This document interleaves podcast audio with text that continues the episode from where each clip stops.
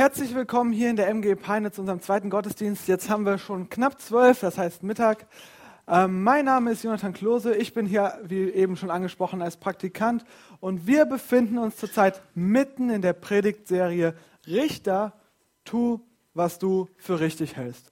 Aber bevor ich da komme, möchte ich die Gelegenheit einfach nutzen, um mich mal bei euch zu bedanken. Ich möchte mich dafür bedanken, dass ihr mir die Möglichkeit gegeben habt, hier ein Praktikum zu absolvieren, dass ihr überhaupt Praktikanten die Möglichkeit gebt, sich hier im geistlichen Dienst charakterlich, aber auch persönlich voranzugehen, Schritte zu gehen. Ähm, auch an die ganzen Leiter ein herzliches Dankeschön, die mich in die Bereiche mitgenommen haben, die mir die Möglichkeit gegeben haben, in fast alle Bereiche hier in der MGE reinzuschauen und mich mit meinen Gaben einzubringen.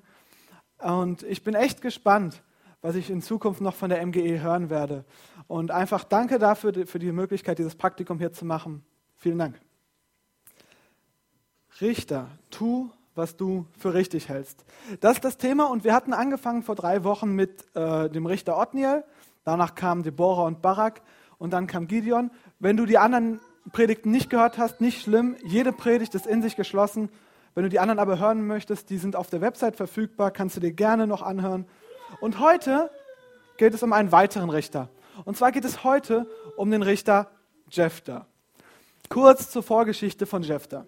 Vor, der Richter vor Jephthah war Jair. Und als Jair gestorben ist, fing der Kreislauf wieder an. Ein Kreislauf, den wir schon in den ersten drei Predigten hatten und den wir auch in den zukünftigen Predigten dieser Reihe haben werden. Der Kreislauf, der das Verhalten des Volkes Israels zeigt. Und zwar, alles ist gut, aber dann der Richter stirbt und das Volk Israel fängt an zu rebellieren. Dadurch verlieren sie Gottes Schutz, die Feinde kommen und unterdrücken sie. Die, Men die Israeliten schreien wieder zu Gott. Gott ernennt einen Richter und äh, dieser Richter besiegt die Feinde, bringt Frieden nach Israel. Und jetzt könnte man meinen, alles ist gut. Nein, denn sobald der Richter stirbt, machen sie wieder dasselbe wie vorher. So, und das ist jedes Mal so, bei jedem Richter. Und äh, auch dieses Mal wieder, Gott ernannte einen neuen Richter und dieser Richter hieß Jephthah. Kurz zur Erklärung. Richter, das ist nicht das, was wir uns heute unter Richter vorstellen. Ein Richter war damals der Anführer des Volkes. Der ist besser zu vergleichen mit einem König. Also er hat wirklich das Volk regiert, war halt von Gott eingesetzt und hat dann eben, das, ähm, hat dann eben zuerst die Feinde bekämpft und danach ganz normal regiert über Israel. Und Jephthah wird in Richter 11 eingeführt. Und zwar heißt es dann, es gab damals unter den Einwohnern von Gilead einen Mann namens Jephthah, der sich als ausgezeichneter Soldat bewährt hatte. Okay, klingt jetzt erstmal nicht schlecht. Ähm, er hat sich also schon mal bewährt als Soldat. Er war ein ausgezeichneter Soldat. Das ist jetzt schon mal eine gute Sache. Ähm, na gut, für so einen wichtigen Job wie der Anführer eines Volkes hätte es auch ein Hauptmann sein können. Aber naja, ist ja immerhin schon mal etwas, ne? Und sein Vater hieß Gilead, seine Mutter war eine Prostituierte. Ja, okay.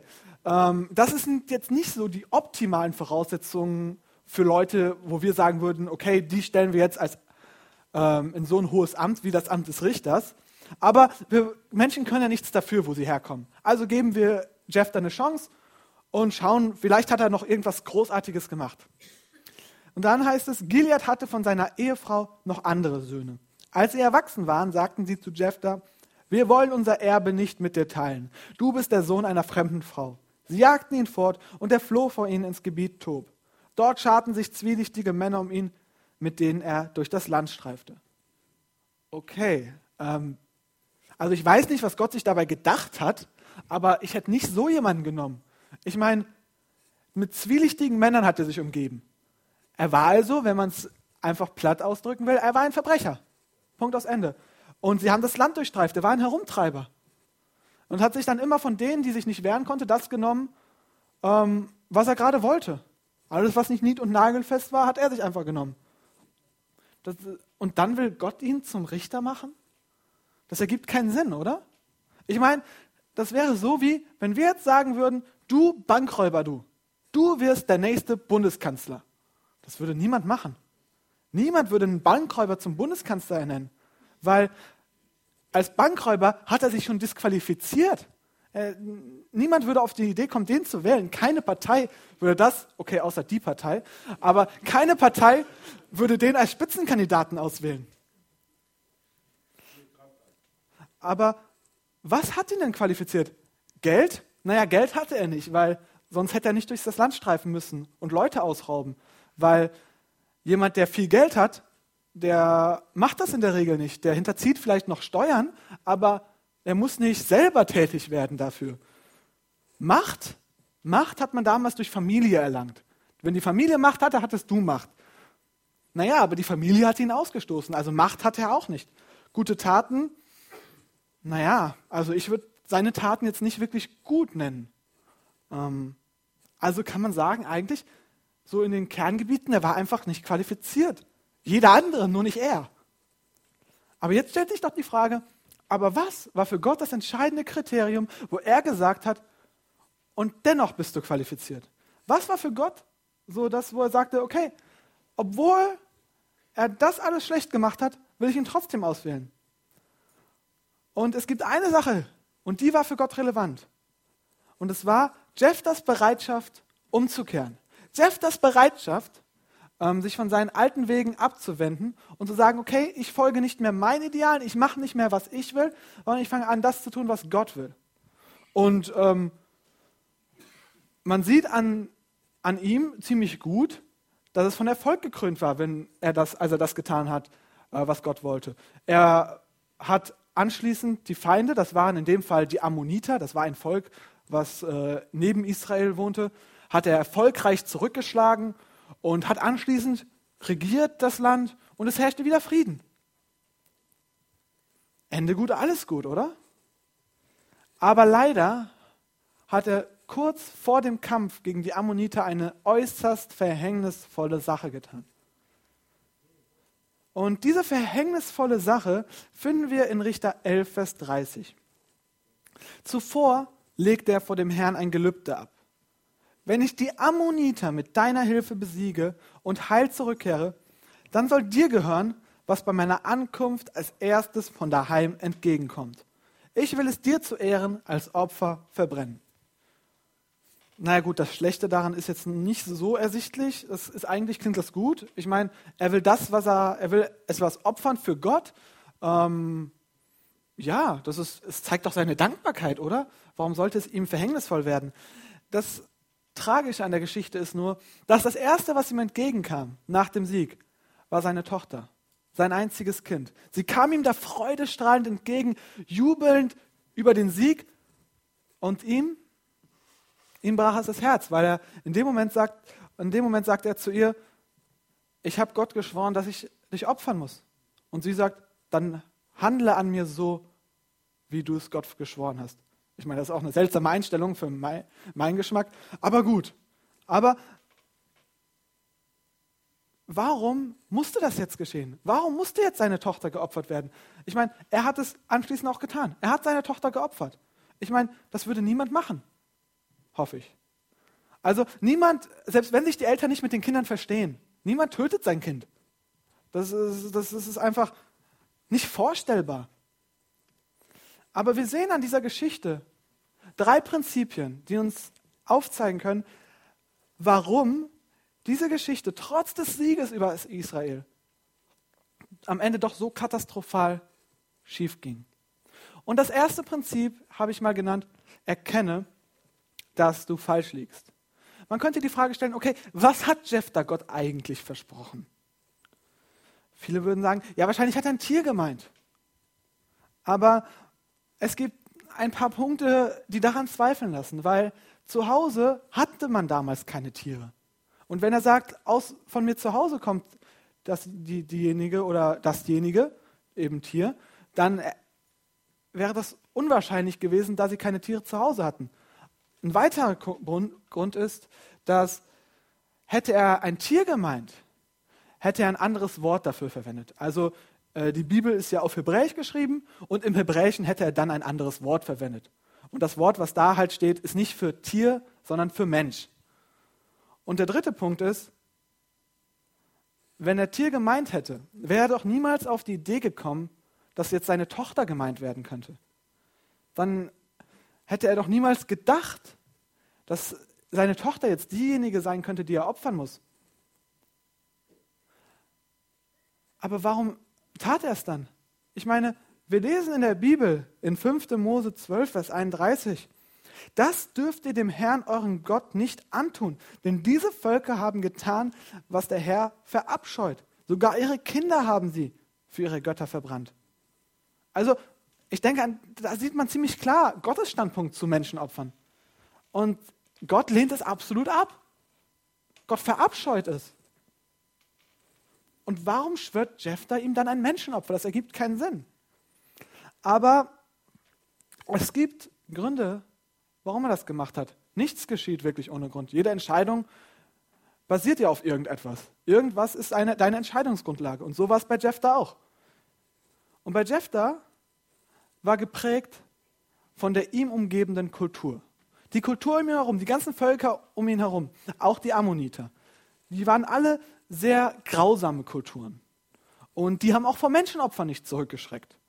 Bei denen waren Menschenopfer, du opferst Menschen für Gott, das hat man halt gemacht. Ähm, wir würden alle sagen, Gewalt ist schlecht. Gewalt ist schlecht. Und äh, das liegt aber ganz einfach daran, weil unsere Kultur sagt, hey, Gewalt ist schlecht. Unsere Gesellschaft sagt, Gewalt ist schlecht. Also haben wir kein Problem damit auch zu sagen, Gewalt ist schlecht. Andere Dinge könnten dann aber schon wieder anders sein, wenn es zum Beispiel um Geld geht. Da hat die Bibel einen für unsere Gesellschaft anzusehen interessanten Standpunkt. Oder um Sex. Ich meine, ich kann ein Beispiel jetzt von mir bringen. Das war bei mir, war es der Computer. Jetzt kann man erstmal sagen, ja gut, Computer, was könnte damit wohl schlecht sein? Aber mit zehn Jahren haben mein kleiner Bruder und ich zum ersten Mal einen Computer gehabt. Und dann haben wir angefangen, ein bisschen zu spielen. Ähm, hauptsächlich FIFA, das war so unser Lieblingsspiel. Und ähm, es gab aber eine Regel. Die Regel hieß maximal eine halbe Stunde am Tag. Maximal eine halbe Stunde. So weit, so gut. Ähm, nur ich wollte das immer verlängern. Ich wollte es verlängern, ich wollte es verlängern, ich wollte es verlängern. Total eskaliert ist es dann, als ich meinen eigenen Laptop hatte. Dann sind die Zeiten in die Höhe geschossen. Und es ging Jahr um Jahr weiter. Und so mit 17 Jahren fand ich mich in einem Leben wieder, das äh, aus Schule, Essen, Schlafen und Zocken bestand. Also ich habe nicht nur gezockt, ich habe mich auch mit Freunden getroffen und mit ihnen gezockt. Das ist was anderes. Aber so im Wesentlichen war das so mein Tagesablauf. Das ging so weit, dass ich, eines, dass ich ähm, abends munter wurde. Das heißt, den ganzen Tag war ich so low-level dabei. Ich habe es irgendwie mitgekriegt, was um mich herum geschieht, aber wirklich konzentriert bei der Sache war ich nie. Und dann so abends um 7, 8 Uhr, wenn es dann ans Zocken ging, dann war ich munter, dann war ich wach, dann war ich aufmerksam. Also kann man sagen, es hat mein ganzes Leben beeinflusst. Mein ganzer Tagesrhythmus hat sich nach dieser Maschine ausgerichtet. Und vielleicht ist es bei dir auch nicht der Computer. Vielleicht ist es dir etwas an, bei dir etwas anderes, das Geld, wie ich es schon angesprochen hatte. Du denkst, du musst immer mehr Karriere machen. Du musst die Karriereleiter höher und höher klettern, weil du mehr Geld brauchst. Du brauchst mehr Geld, weil wenn, es, wenn du mehr Geld hast, dann hast du ein besseres Leben. So denkst du zumindest. Du musst, machst immer mehr Geld und investierst deine ganze Zeit, machst Überstunden über Überstunden, nur um an mehr Geld zu kommen. Oder dein Haus. Du investierst so viel Zeit in jeden Bereich deines Hauses, damit alles perfekt sieht für die Besucher und vergisst dabei deine Familie, die in diesem Haus lebt. Du machst, richtest alles so her, dass sich alle Besucher drinnen wohlfühlen. Aber deine eigene Familie, die da die ganze Zeit mit dir lebt, die vernachlässigst du. Und der, das sind alles Dinge, die prinzipiell nicht schlecht sind. Ein Computer kann sehr nützlich sein. Ich meine, ich habe meine Predigt auf einem Computer geschrieben.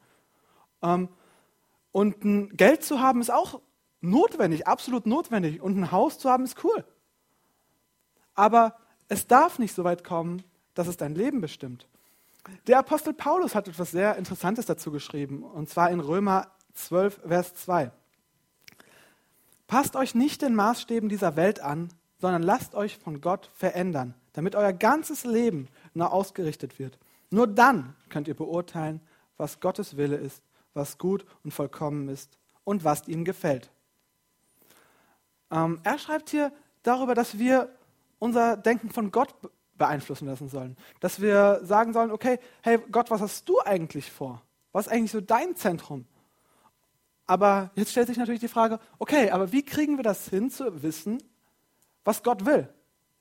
Und ähm, da möchte ich dich heute ermutigen.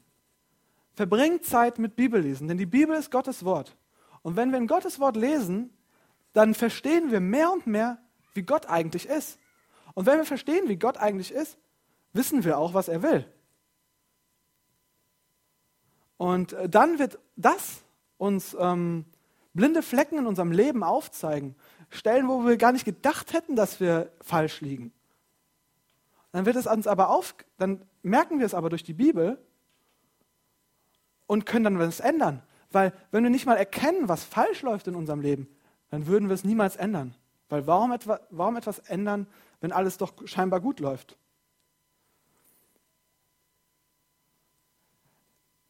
Der zweite Grund, warum Jephthah dieses Opfer, diesen Schwur gebracht hat, ist, dass er ein Werkgerechtigkeitsverständnis von Gott hatte.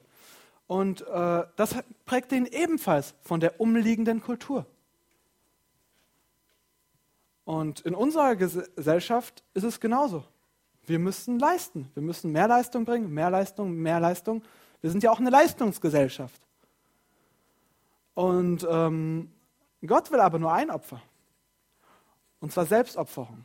Was heißt das? Nicht du legst dich auf den Altar und opferst dich selber. Nein, es heißt, dass wir anfangen, aufzuhören zu tun, was wir wollen und anfangen, Gott zu fragen, hey, was hast du eigentlich vor mit meinem Leben? Was willst du eigentlich in meinem Leben machen?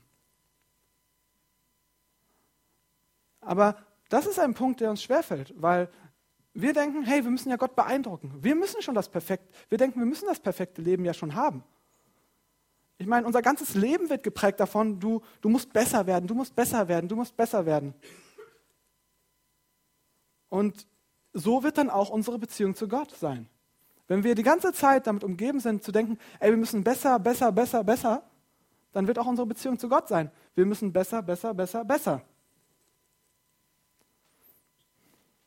Und da, es gibt einen wichtigen Punkt, den wir lernen müssen. Denn wenn unser Wert sich immer dadurch definiert, was wir an Erfolgen haben, was wir wieder geleistet haben, wie viel Geld wir auf dem Konto haben, was ist dann, wenn wir Misserfolg haben? Wenn wir kein Geld auf dem Konto oder Schulden haben? Sind wir dann nichts mehr wert? Das Wichtige, was wir lernen müssen, ist, dass wir Gottes Gnade akzeptieren.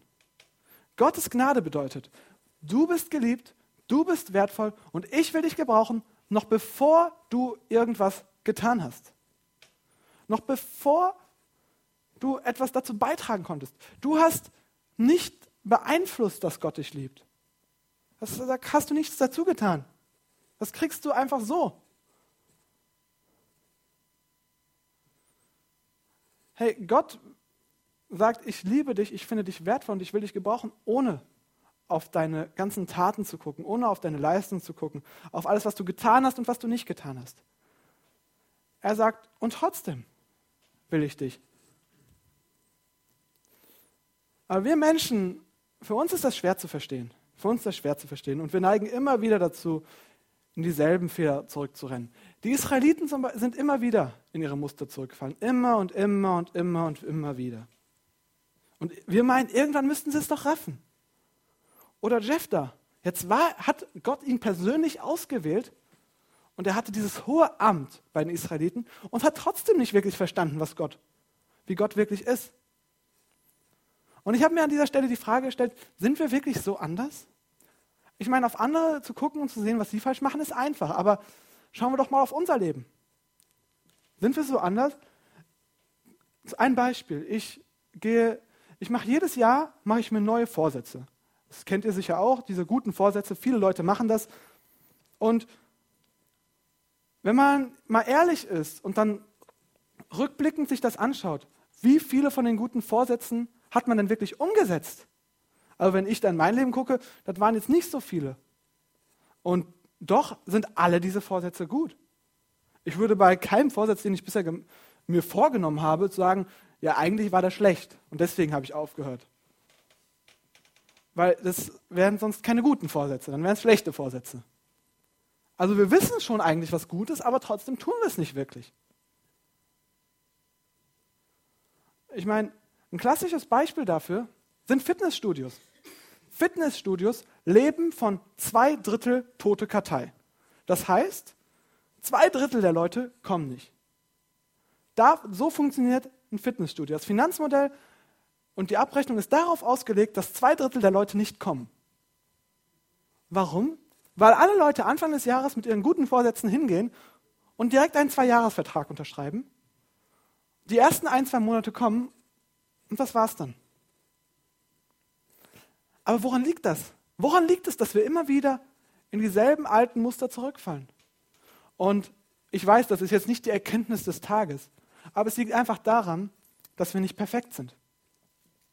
Dass wir nicht perfekt sind. Und ebenso wenig wie wir perfekt sind, war auch das Volk Israel perfekt. Und ebenso wenig, äh, nicht perfekt. Und ebenso wenig war auch Jephthah, unser Richter, nicht perfekt. Und wir finden im ganzen Buch immer wieder neue Richter, neue Richter, neue Richter. Und sie bringen zwar Frieden für ihre Zeit, aber danach hört es auf. Und auch diese Richter machen Fehler in ihrem Leben schon. Sie sind nicht perfekt. Und im ganzen Buch der Richter, es schreit förmlich danach. Es schreit förmlich danach, dass doch endlich mal ein Richter kommen möge, der perfekt ist, der endgültig die Feinde auslöscht, der endgültig das Böse besiegt. Und ich habe heute eine gute Nachricht für euch. Dieser perfekte Richter kam vor 2000 Jahren.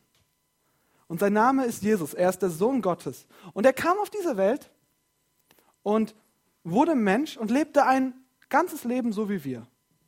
Gut, damals haben sie nicht so lange gelebt. Er hat auch nur 33 Jahre gelebt. Aber er lebt ein Leben so wie wir. Mit einem Unterschied. Mit einem Unterschied. Er war perfekt. Und deswegen wurde er gekreuzigt. Macht Sinn, oder? Macht absolut Sinn. Überhaupt nicht. Ich meine, wenn man jemanden auf so bestialische Art umbringt, dann noch niemanden, der perfekt ist. Aber warum musste das geschehen? Es musste geschehen, weil wir unperfekt sind. Weil wir nicht perfekt sind und Jesus als perfekter Mensch gestorben ist. Für uns. Und anschließend auferstanden ist. Können wir jetzt sagen, hey, nicht weil ich perfekt bin, sondern weil Jesus perfekt ist kann ich wieder in eine Beziehung zu Gott kommen. Eine Beziehung, die die ersten Menschen hatten und die bei den ersten Menschen schon zerbrochen ist, weil sie an Gott gezweifelt haben, weil sie nicht mehr das getan haben, was Gott wollte.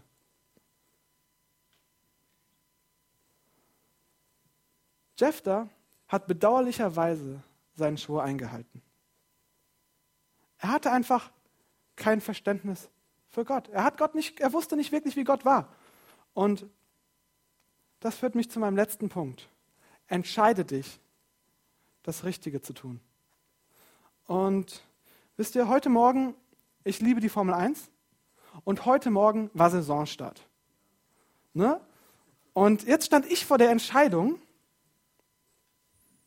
gucke ich jetzt Formel 1 oder komme ich in den Gottesdienst? Ne? Also gut, ich predigte, deswegen war klar, ich werde kommen. Aber nehmen wir mal an, man würde nicht predigen. Na naja, gut, ich wäre trotzdem gekommen. Aber nehmen wir mal, aber nur als Beispiel. Das, das ist so ein Punkt, wo es anfängt. Wo wir anfangen können, hey, wir entscheiden uns, das Richtige zu tun.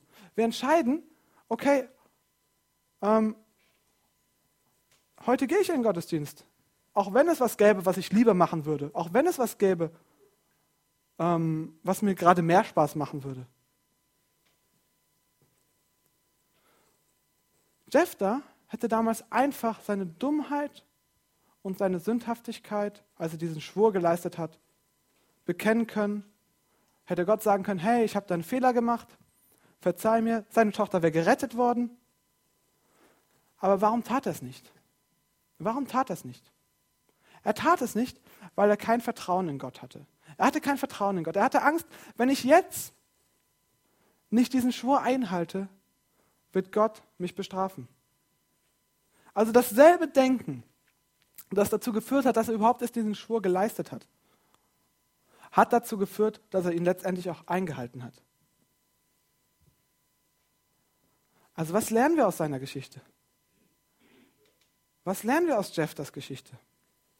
Ein erster Punkt ist, wir werden wesentlich stärker von unserer Kultur, von der Gesellschaft um uns herum geprägt, als von der Bibel. Und das bedeutet, dass in unserem Leben Dinge auftreten können, blinde Flecken auftreten können, ähm, die wir vielleicht nicht wahrnehmen. Die wir vielleicht nicht wahrnehmen, die wir nicht erkennen. Und wenn wir nicht erkennen, können wir nichts dagegen tun. Also, wie lassen wir uns stärker von Gott beeinflussen?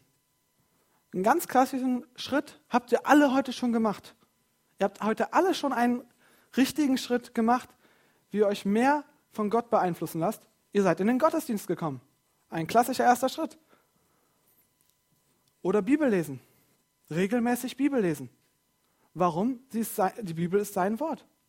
Und wenn wir lesen, was Gott schreibt in der Bibel, dann können wir wissen, okay, so und so hat er sich gedacht. Und dann fangen wir an, darüber nachzudenken.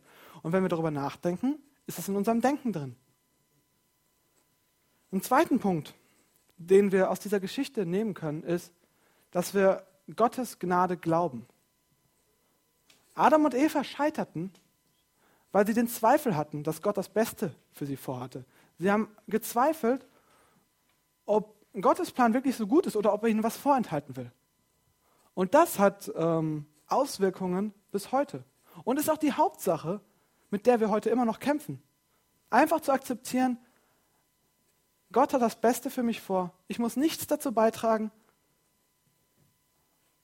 denn er hat schon alles getan. Aber um das zu verstehen, kommen wir wieder zum ersten Punkt. Wenn wir das wirklich verstehen wollen, dann müssen wir anfangen, uns mit Gott zu beschäftigen. Dann müssen wir anfangen, Bibel zu lesen und Gottesdienst zu besuchen. Das heißt nicht, wenn du jeden Tag Bibel liest und jeden Tag und die einmal die Woche deinen, deinen Gottesdienst besuchst, ähm, weil du es halt machen musst, weil du halt gerne möchtest, dass Gott dich liebt, das wäre schon wieder das falsche Denken. Du machst es, weil er dich zuerst geliebt hat, weil er schon alles gegeben hat. Und sagst, hey, und deswegen möchte ich Zeit mit diesem Gott haben. Hätte Jephthah wirklich die Bibel gekannt, hätte Jephthah wirklich Gott gekannt, hätte er gewusst, dass es eine andere Möglichkeit gibt. Genau dafür gab es in der Bibel, in den fünf Büchern Mose, und sie hatten sie damals schon, eine Stelle, wo es dann darum geht, was in so einem Fall zu tun wäre. Und es gab die Möglichkeit, ein Menschenopfer gegen Geld einzutauschen. Dass man stattdessen Geld opfert.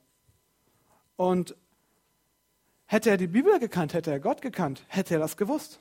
Dann hätte er seine Tochter nicht opfern müssen und die ganze Geschichte hätte ein gutes Ende genommen, bis er dann gestorben wäre. Aber das ist der Punkt. Wir müssen Gott anfangen kennenzulernen und ihn anschließend in unsere Lebensbereiche reinlassen. In Lebensbereiche, wo wir vielleicht sagen, die will ich nicht, dass er bestimmt, weil das mache ich ja gerne. Das mache ich ja gerne. Ich handle doch gerne anders. Es ist, es ist mir eine Freude und es ist nicht leicht, die Dinge abzulegen. Aber wenn wir anfangen, das zu tun, Gott in wirklich jeden einzelnen Lebensbereich Entscheidungen treffen zu lassen, dann wird das unser Leben komplett machen. Ich weiß nicht, wie du heute hierher gekommen bist, in welchen Situationen du steckst, wo du merkst, okay, an den und den Punkten läuft noch nichts. Oder vielleicht denkst du, oder vielleicht weißt du noch nicht, was nicht läuft, aber irgendwie läuft irgendwas nicht. Aber ich möchte dich heute dazu ermutigen, einen Schritt zu gehen. Heute einen Schritt in Richtung Gott zu gehen. Heute umzukehren. Und das nicht, um anschließend zu sagen zu können, ja, ich habe diesen Schritt heute gemacht und deswegen bin ich toll und das ist, jetzt ist alles super, sondern um zu sagen, hey, Gott hat alles für mich gegeben. Und für mich ist es dieser eine Schritt. Ich will Gott mein Leben geben, weil er der perfekte Richter ist, weil er schon alles für mich gegeben hat. Und deswegen möchte ich jetzt gemeinsam mit euch beten.